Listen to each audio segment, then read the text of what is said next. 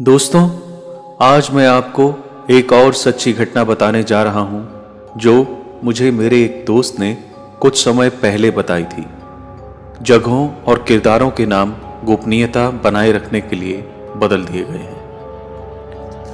कोई घटना कितनी सच है या झूठ, इसका फैसला या तो वो कर सकता है जिस पर वो गुजरी हो, या फिर आप जैसा कहानी सुनने वाला, जो एक कहानी के साथ साथ कुछ ऐसा सुनना चाहता है जिसका कोई रैशनल एक्सप्लेनेशन यानी कोई तर्क संगत व्याख्या ना हो सके। दोस्तों, ऐसा ही कुछ हुआ था रावला नरलाई गाँव के अकाला के साथ। अकाला, जिसकी एक शमशान घाट के बाहर अर्थी कफन और मौत के बाद काम आने वाले इसी तरह के दूसरे सामान की दुकान थी। वारिस हो या लावारिस, दोनों की मौत मुफ़्त नहीं होती। आजकल मौत के बाद कफन तो क्या, चार कंधे मिलने भी मुश्किल हो जाते हैं। रावला नरलाई। एक छोटा सा गाँव था। अकाला के लिए किसी का मरना उसके धंधे के लिए अच्छा होता। अकाला तो क्या, गाँव का कोई भी आदमी इस बात से खुश ना होता, पर मरता क्या ना करता। कोई मरे ना तो अकाला की रोजी रोटी कैसे चले? जानकार हो या अनजान? कई बार ना चाहते हुए भी अकाला को उसके लिए सामान के पैसे तो लेने ही पड़ते थे।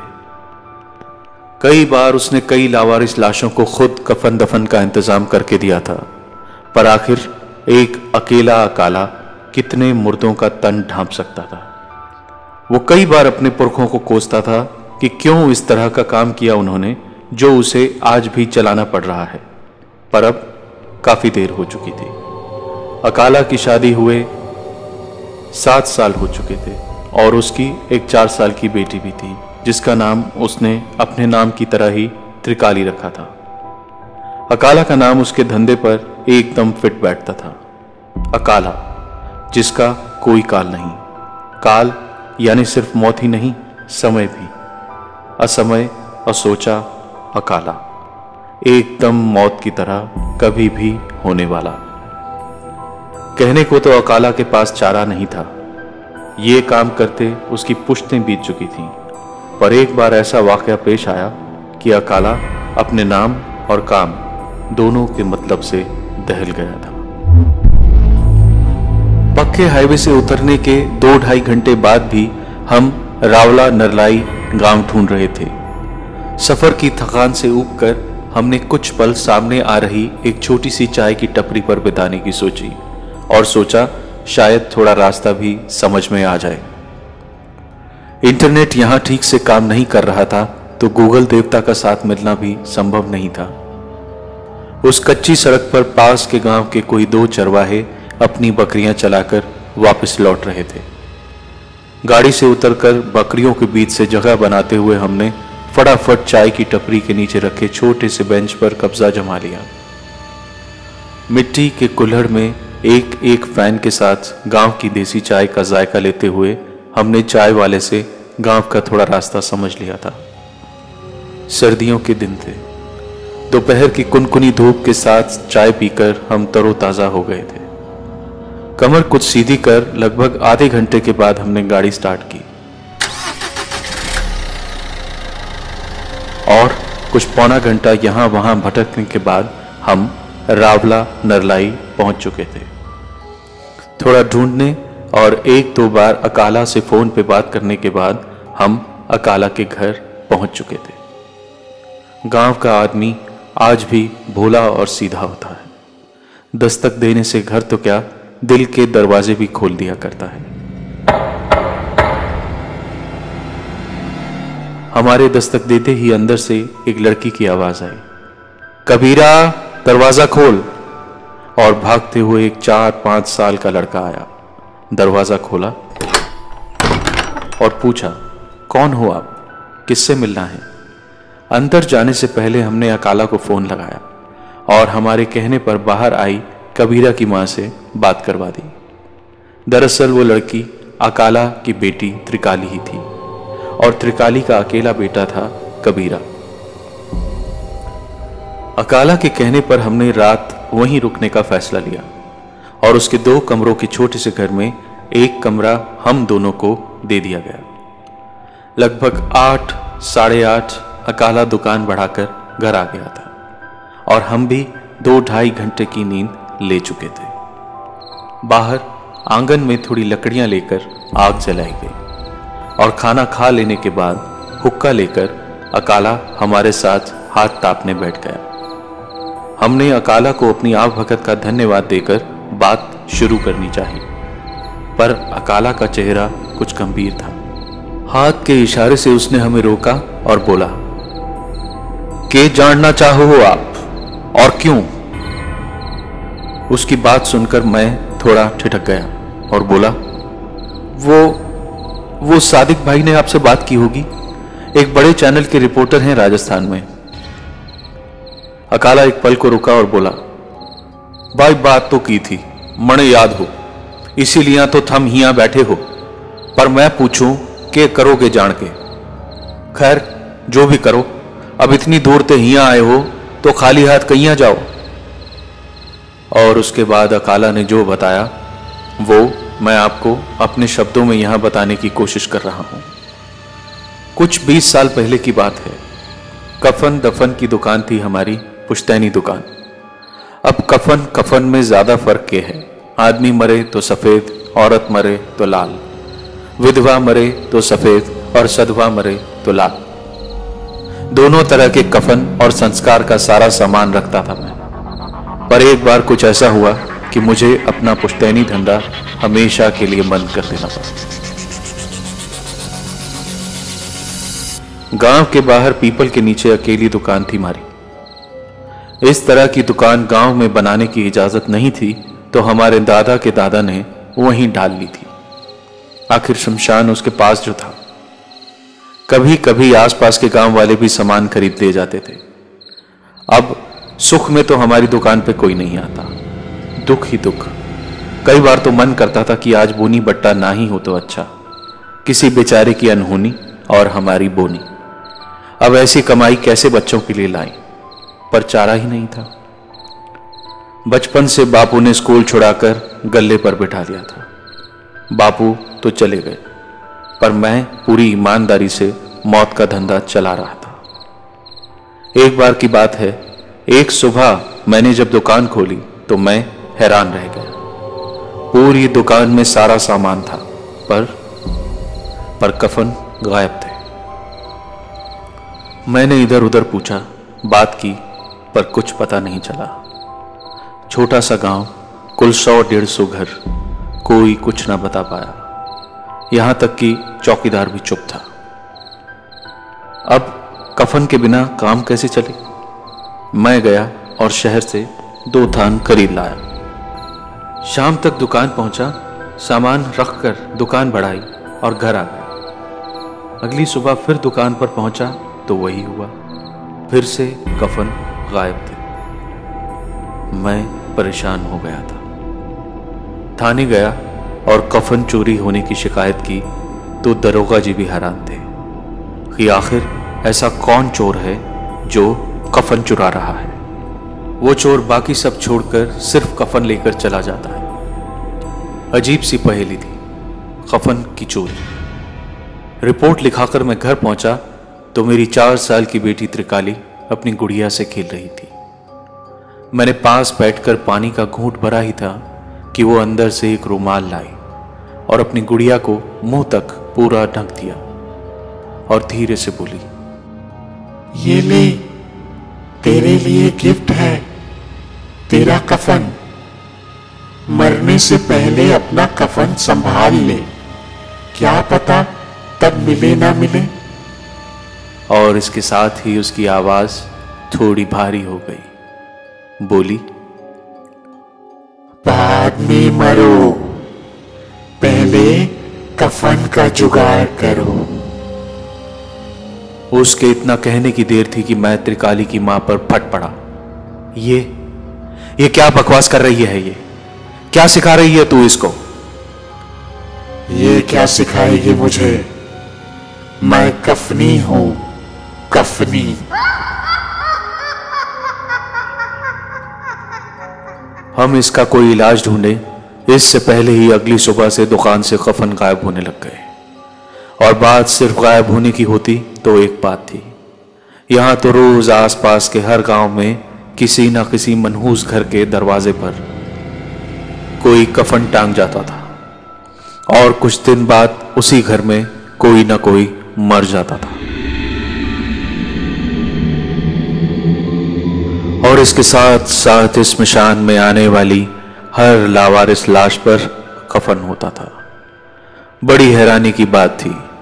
जहाँ जहाँ कोई लावारिस लाश मिलती थी, उस पर कफन डला हुआ होता था। यह कफनी की क्या कहानी है? मैंने अकाला की बात को काटते हुए पूछा। अकाला ने फिर हाथ से रुकने का इशारा किया और आगे की कहानी सुनाने लगा। भाई जी, ये मुसीबत शुरू हुई थी भंवरलाल के घर से। और उसके बाद बदकिस्मती की तरह हम पर ऐसे फैल गई कि एक समय था जब गाँव के हर दरवाजे के पास हमें कफन तैयार रखना पड़ता था। और जब कोई बदकिस्मत ऐसा नहीं कर पाता था तो उसके घर के बाहर कफनी एक कफन रख जाती थी। रोज रात किसी भी घर पर आकर कफन मांगती थी। उसे कफन मिल गया तो ठीक, नहीं तो उस घर में मौत नाचती थी।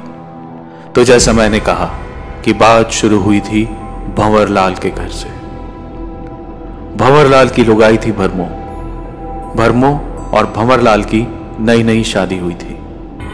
भरमो की डोली आए अभी एक ही दिन हुआ था कि एक रात उसने कुछ देखा, जिसे देख वो इतना डर गई कि उसने जिद पकड़ ली कि मुझे वापस छोड़कर आओ, मुझे अपने घर जाना है। बहुत ज़ोर देकर पूछने पर उसने बस इतना ही बताया कि रात में उसने दीवार पर और छत पर पैर चलते देखे हैं। उसने कहा कि रात में उसके कमरे का दरवाज़ा अचानक खुल गया। उसे लगा कि जैसे उसने किसी के अंदर आने की आहट सुनी है, पर उसे कोई आता दिखा नहीं। बस किसी लड़की के कदमों की आवाज़ आ रही थी, क्योंकि लगातार घुंघरू बज रहे थे। कुछ देर बाद हिम्मत करके वो बिस्तर से उठी और जब वो दरवाज़ा बंद करके लौटी तो दिए की रोशनी में उसे दिखा कि दो पैर उसके बिस्तर पर से होते हुए सामने दीवार पर चढ़ रहे थे। पैर एकदम कोयले की तरह काले थे और ज़िंदगी में पहली बार उसने देखा कि उन काले पैरों में लाल रंग के घुंघरू चमक रहे थे। वो उसके ऊपर की छत पर काफ़ी देर उल्टे चिपके रहे और कुछ देर में उसे लगा कि पैरों में से दो आँखें चमक रही हैं, जो हल्के उजाले में लगातार उसे घूर रही हैं। वो बर्फ़ सी उसी खाट पर जमी रही। इसके बाद दोनों पैर पूरे कमरे का चक्कर लगाकर दिए की लौ के पास पहुँचे और धू धू करके जलने लगे।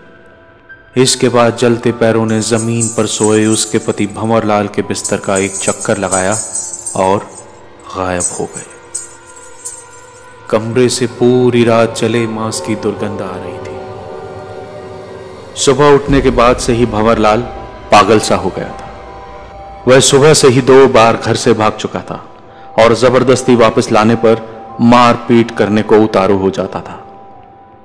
डॉक्टर के इंजेक्शन देने के बाद कुछ देर तो सोया, पर दोपहर बाद उठते ही फिर कहीं चला गया था। और अब शाम तक उसका कोई अता पता नहीं था। यहाँ भंवरलाल के खो जाने के बाद भरमो ने शोर मचा दिया कि हो ना हो उसकी शादी किसी पागल से करा दी गई है। और उसके ससुराल वाले भूत भूतनी हैं, जिनके घर में बिना आदमी औरत के पैर चलते हैं। बड़ी मुश्किल से भरमों को समझा बुझाकर रोका गया। और बात गाँव से बाहर ना जाए, इसलिए गाँव के कुछ बड़े बूढ़ों ने तंग आकर एक अघोरी तांत्रिक को बुलवाया। उस अघोरी तांत्रिक ने बताया कि भंवरलाल पर पैर आए हैं। अब वो अपनी मर्ज़ी से कहीं नहीं जा सकता। वो वहीं जाएगा जहाँ उसे ये पैर लेकर जाएँगे। पैर आना मतलब एक गाँव वाले ने पूछा। तो तांत्रिक ने बताया कि अब वो अपने बस में नहीं रहा। ये किसी बुरी आत्मा का साया है। कोई आत्मा जो बरसों कैद में रही है और अब शरीर छूट जाने के बाद एक जगह थमने वाली नहीं है। जो उस आत्मा के असर में होगा, वो बस घूमता रहेगा, भटकता रहेगा। सबके गुहार करने पर कुछ और दिन साधना करने के बाद उस अघोरी ने बताया कि ये अतृप्त आत्मा नए जोड़ों की तलाश में ही घूम रही है। तीन रात अगर भंवर लाल और उसके घर वाले जांघों तक मिट्टी में टांगे कड़ाकर श्मशान में उसके साथ साधना करेंगे तो उनके घर से वो आत्मा हमेशा के लिए चली जाएगी। पर गाँव में कोई भी शांति से नहीं रह पाएगा। मजबूरी में भंवरलाल के पूरे परिवार को पूरे नियम के साथ ये कठोर साधना करनी पड़ी। और जल्दी ही उनका पीछा उस आत्मा से छूट गया। पर इसके बाद उस खौफ का कहर पूरे गाँव पर टूट पड़ा। गाँव में यहाँ वहाँ पैर चलने लगे। कभी कोई इंसान लापता हो जाता तो कभी जानवरों के झुंड के झुंड रास्ता भटक जाते। कई लड़कियाँ कुंवारी बैठी रहती। बारातें घर से तो चलती थीं, पर पहुँच नहीं पाती थी। रात में लोगों को अपने घर में या गाँव में पैर चलते दिखाई देते, पर और कोई नहीं दिखता था। जो भी पैरों को देखता, वो या तो बीमार हो जाता, या उन पैरों के पीछे जाता जाता, कहीं खो जाता। बात बढ़ती गई, और अब लोगों को पैरों के साथ साथ कोई कपड़ा ओढ़े दिखाई देती। कुछ दिनों बाद उसने घर घर आकर कफन मांगना शुरू कर दिया और ना देने वाले घर पर उसका गुस्सा निकलता और अगले दिन उस घर के दरवाजे पर कफन टंगा मिलता। इसके कुछ दिन बाद उस घर में कोई ना कोई ऊपर वाले को प्यारा हो जाता। रात भर घुंघरुओं की छन छन यहाँ वहाँ सुनसान रास्तों में या घरों के पास सुनाई देती। कुछ समय बाद हमारे गाँव के एक भाई सलीम का बेटा अकरम लापता हुआ। बहुत ढूँढने पर वो मिल तो गया, पर एक ही बात चिल्ला रहा था। कफनी से बचाओ। कफ, कफनी से बचाओ। उसे सोते जागते हर जगह पैर दिखते थे। यहाँ तक कि कुछ दिन बाद उसे अपने घर वाले भी दिखने बंद हो गए, और एक दिन तंग आकर उसने अपनी ज़िंदगी खत्म कर ली। पूरा गाँव वक्रम का मातम मनाने जमा हुआ था। पर हम हम सब शायद हार मान चुके थे। रोज मेरी दुकान से कफन गायब हो जाते और कुछ मनहूस घरों के दरवाजों पर मिलते। हालात ये हो गए कि कोई चाह कर भी किसी लाश को ढांपने के लिए कफन नहीं खरीद सकता था। मेरा काम धंधा बिल्कुल चौपट हो गया था।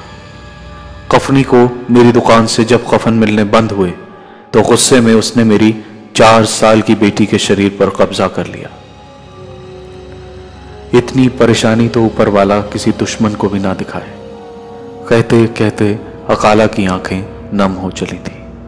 मैंने पास रखे घड़े से लोटे में कुछ पानी लेकर उसे पीने के लिए दिया तो उसका ध्यान फिर हमारी ओर आया। रात काफ़ी हो गई है, बाबूजी। नींद तो आ रही है ना अपने? अरे थोड़ा गर्म दूध लेकर बाहर भेजो भाई अंदर से। अकाला बाहर से ही चिल्लाया। हम लोग भी कुछ देर बाद फ्रेश होकर आगे की बात सुनने इकट्ठा हो गए। बाहर ठंड बढ़ गई थी तो हमने आगे की कहानी घर के अंदर बैठकर सुननी शुरू की। अब तक कबीरा, यानी अकाला का नाती भी उसकी गोद में आकर बैठ गया था। तकियों के साथ रजाई में घुसकर गर्म दूध के घूंट लेते हुए मैंने अकाला से फिर पूछा, इसके बाद क्या हुआ भाई जी उसने आगे की बात बतानी शुरू की, बाबू, तुम चाहो तो इस घटना को गप समझ सकते हो। आजकल कौन इन सब बातों में माने हैं? विज्ञान को जमानो है, पर इससे पहले आप इसे हल्के में लो। मैं बताना चाहूँगा कि ये हमारी आप बीती है।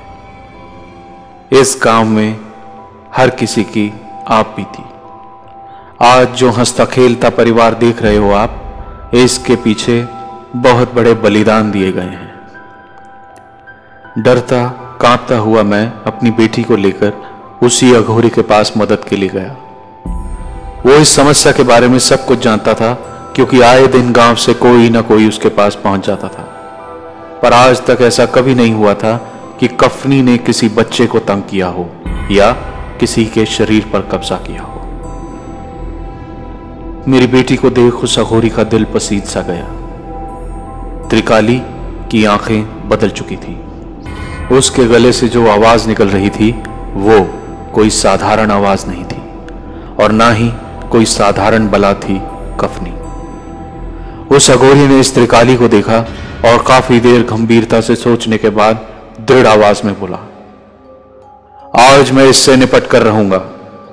मैं इस तरह से मासूम बच्ची को मरता और नर्क की ज़िंदगी जीता नहीं देख सकता। पर एक बात तय है कि जब तक कफनी की आत्मा तुम्हारी बेटी के अंदर है, वो गाँव वालों को नुकसान नहीं पहुँचा पाएगी। मैं उसे यहीं रखूँगा। अकाला, जाकर एक फावड़ा लेकर आओ। उसके बाद वो गाँव वालों से बोला, सब अपने घर चले जाओ। और आज पूरे गाँव में कोई दिया नहीं जलाएगा। कल रात तक एक शानदार महँगे कफन का इंतज़ाम करो और उसके साथ एक मखमली बिस्तर और एक रेशमी साड़ी, मखमल का तकिया और खूब सारे पकवान। ताज़े पकवान बना दिए जाएँ और रात को सजाए जाएँ। तब तक गाँव में कोई कुछ नहीं खाएगा। ये ये एक लड़की की अतृप्त आत्मा है। इसका नाम था संवरणी। ये एक राजा के दरबार में नाचती थी। नाचते नाचते इसको बहुत प्रसिद्धि प्राप्त हुई। धीरे धीरे दूर दूर तक इसका नाम फैल गया। संवरणी के पैरों में जादू है सुनकर कई देशों के राजा इतनी दूर दूर से सिर्फ़ संवरणी का नाच देखने आते थे। एक बार ऐसे ही कई देशों के राजा एक राजभोज पर बुलाए गए थे। बाकी लड़कियाँ जो संवरणी के पीछे नाचते नाचते तंग आ चुकी थीं, उनमें से एक थी भाला। भाला संवरणी से बहुत जलती थी और कई महीने के तैयारी के बाद उसने अपने भाई के साथ मिलकर संवरणी का अपहरण कर लिया। उधर राजा महाराजा संवरणी के नाच का इंतज़ार कर रहे थे और इधर भाला ने ये कहते हुए कि लोग कहते हैं, तुम्हारे पैरों में जादू है। आज से ना तुम्हारे पैर रहेंगे और ना ही जादू। संवरणी के पैर काटकर कहीं फेंकवा दिए। यहाँ तक कि दर्द में तड़पती संवरणी को एक अंधे कुएँ में फेंकवा दिया। उस बेचारी मासूम को कफन तक नहीं नसीब हुआ और ना ही उसका अंतिम संस्कार हो सका। उसका धड़ आज भी उसी कुएँ में पड़ा, कफन माँगता है। और उसकी रूह जगह जगह अपने पैर ढूंढती रहती है। जब तक इसका धड़ इसके पैरों में नहीं मिलेगा और ठीक से इसका अंतिम संस्कार नहीं किया जाएगा, इसे शांति नहीं मिलेगी। गाँव वाले डर से जमे हुए थे। गाँव के सब लोग उस खुप अंधेरे में कैसे न कैसे अपने अपने घर पहुँचे। अमावस की घनघोर काली रात थी वो। हाथ को हाथ दिखाई नहीं देता था। अजीब सा तूफ़ान यहाँ वहाँ रेत उड़ा रहा था। आदमी तो घबरा ही रहे थे। गाँव के ढोर डंगरों ने भी शोर मचाना शुरू कर दिया था। उसी समय कुछ देर साधना करने के बाद अघोरी ने तेज तेज कोई मंत्र पढ़े। और जाने कैसे मेरी बेटी के बंधे हाथ पैरों की रस्सियाँ कट गई। इसके बाद त्रिकाली बोली मिले नहीं तो कफन ढूंढ के आएगी। कफनी अपने पैर ढूंढ कर लाएगी। जहाँ भी बजते हो घुंघरू पास मिलेगी मेरी रूह इसके साथ ही त्रिकाली भयानक आवाज़ें निकालती गाँव के दूसरी ओर चल दी उसके आगे दो पैर घुंघरू बजाते हुए चल रहे थे। दिख कुछ ज़्यादा नहीं रहा था। पीछे अघोरी एक लालटेन पकड़े मंत्र बोलता हुआ आ रहा था और मैंने बड़ी मुश्किल से त्रिकाली का हाथ पकड़ रखा था। वो अपने साथ मुझे लगभग घसीटते हुए ले जा रही थी। साथ साथ बोलती जा रही थी कफनी अपने पैर ढूंढ कर लाएगी। चलते चलते हमें एक पुराने बड़ के पेड़ के पास ले आया गया। तूफ़ान जोरों पर था। तभी त्रिकाला वहाँ से गायब हो गई। लालटेन की रोशनी कम थी। उसी पल भयानक बिजली कौंधी और हमने देखा कि त्रिकाला ऊपर बड़ के पेड़ पर बैठी है। अघोरी के इशारे पर उसने लालटेन लेकर ज़मीन पर रख मैंने बड़ के पेड़ के नीचे खोदना शुरू किया। तभी वहाँ दहलाते तूफ़ान में कई पैरों के नाचने की आवाज़ें आने लगी। पूरा इलाका घुंघरुओं की बुधा आवाजों से गूंज रहा था। दिख कोई नहीं रहा था, पर रेत पर कई पैरों के निशान बनते जा रहे थे। कुछ देर बाद मेरी कुदाल की घुंघरुओं से टकराने की आवाज़ हुई उसी आवाज़ के साथ चीखती हुई त्रिकाली सीधी पेड़ से नीचे गिरी। अगोरी बाबा शायद पहले से जानता था। उसने लपक कर मेरी बिटिया को पकड़ लिया और जल्दी से मेरे खोदे गए गड्ढे से मिट्टी हटाकर घुंघरुओं बंधे दो कंकाली पैर वहाँ से निकाले। वो पैर निकलते ही घुंघरुओं का शोर थम गया था। इसके बाद एक बार फिर त्रिकाली हमें गाँव के मुहाने पर एक सुनसान पुराने कुएँ के पास ले आई। अघोरी ने त्रिकाली पर आई कफनी की आत्मा की मदद से उसके धड़ को भी उस सुनसान कुएँ से ढूंढ निकाला। पूरा धड़ कंकाल में बदल चुका था। उसका एक हिस्सा निकालते तो दूसरा नीचे गिरता। रात इसी में बीत चुकी थी। सुबह रस्सी डालकर सावधानी से उसका एक एक टुकड़ा निकाला गया। अब तक तूफ़ान थम गया था। एक अजीब सी शांति का एहसास हो रहा था। त्रिकाली को लेकर मैं खुशी के आंसुओं के साथ घर पहुँचा। अघोरी के बताए अनुसार पूरे गाँव के लोगों ने मिलकर समवर्णी के कंकाल का उसके पैरों समेत अंतिम संस्कार किया। उसके संस्कार के कई दिन बाद तक गाँव में इंसानी मांस के जलने की दुर्गंध आती रही, पर धीरे धीरे चली गई। उस दिन के बाद मैंने वो मनहूस काम छोड़ दिया और अब एक परचून की दुकान चलाता हूँ। आज भी कफनी के आतंक को कोई भुला नहीं पाया है। जहाँ हमने उसका आखिरी संस्कार किया था, वहीं एक छोटी सी टपरी डाल दी है। और आज भी हर हफ़्ते उसे कफन और बाकी चीज़ें श्रद्धा से चढ़ाई जाती हैं। आज गाँव के बाहर सुखे की दुकान है। सुखे की दुकान कफन दफन के सामान की। पर उसकी दुकान से आज तक कोई कफन चोरी नहीं हुआ त्रिकाली की शादी हुए आठ साल हो चुके हैं और अब मेरी बेटी बिल्कुल ठीक है। कोई इस बात को माने या ना माने, पर रावला नरलाई के रहने वालों के लिए ये अटल सत्य है। आज पूरी रात जागना है कि बापू, कम से कम बच्चा ने तो सोण दो। त्रिकाली की मीठी सी शिकायत भरी आवाज़ गूंजी और अकाला और हम बत्ती बुझाकर एकदम रजाई में दुबक लिए। आखिर सुबह जल्दी उठकर वापस जो निकलना था।